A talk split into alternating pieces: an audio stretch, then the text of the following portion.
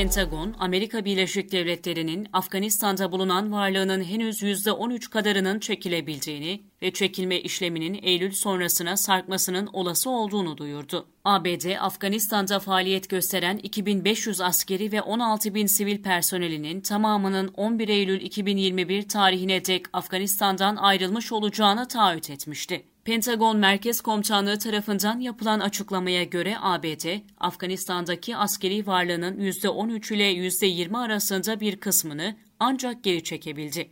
Bu durumda çekilme işleminin bütünüyle gerçekleşmesi Eylül ayına yetişmeyebilir. Başkan Joe Biden'ın Nisan ayında verdiği çıkış emrinden bu yana 115 tam yüklü C-17 kargo uçağı değerinde teçhizatın ülkeden çıkarıldığı ve 5000'den fazla ekipmanın Pentagon'un yerleşkesine imha için gönderildiği açıklandı. ABD Merkez Kuvvetler Komutanlığı, Kandahar Havalimanı ile bir zamanlar Amerika'nın Afganistan'daki en büyük ikinci askeri üssü dahil olmak üzere toplamda 5 tesisin Afgan Savunma Bakanlığı'na devredildiği bilgisini paylaştı. Öte yandan Afgan medyası ABD'nin çekilme sürecindeki eylem ve işlemlerine karşı tepkili. Tolo News'in haberine göre ABD'nin Afganistan'daki en büyük üssü olan Bagram'da boşaltma işlemleri gerçekleşirken buradaki her türlü eşya ihtiyacı olanlara dağıtılmak yahut Afgan hükümetiyle paylaşılmak yerine kullanılmaz hale getirilerek çöp ediliyor. ABD bu eylemlerine gerekçe olaraksa malzemelerin düşman kuvvetlerin eline geçmelerini engelleme arzularını gösteriyor.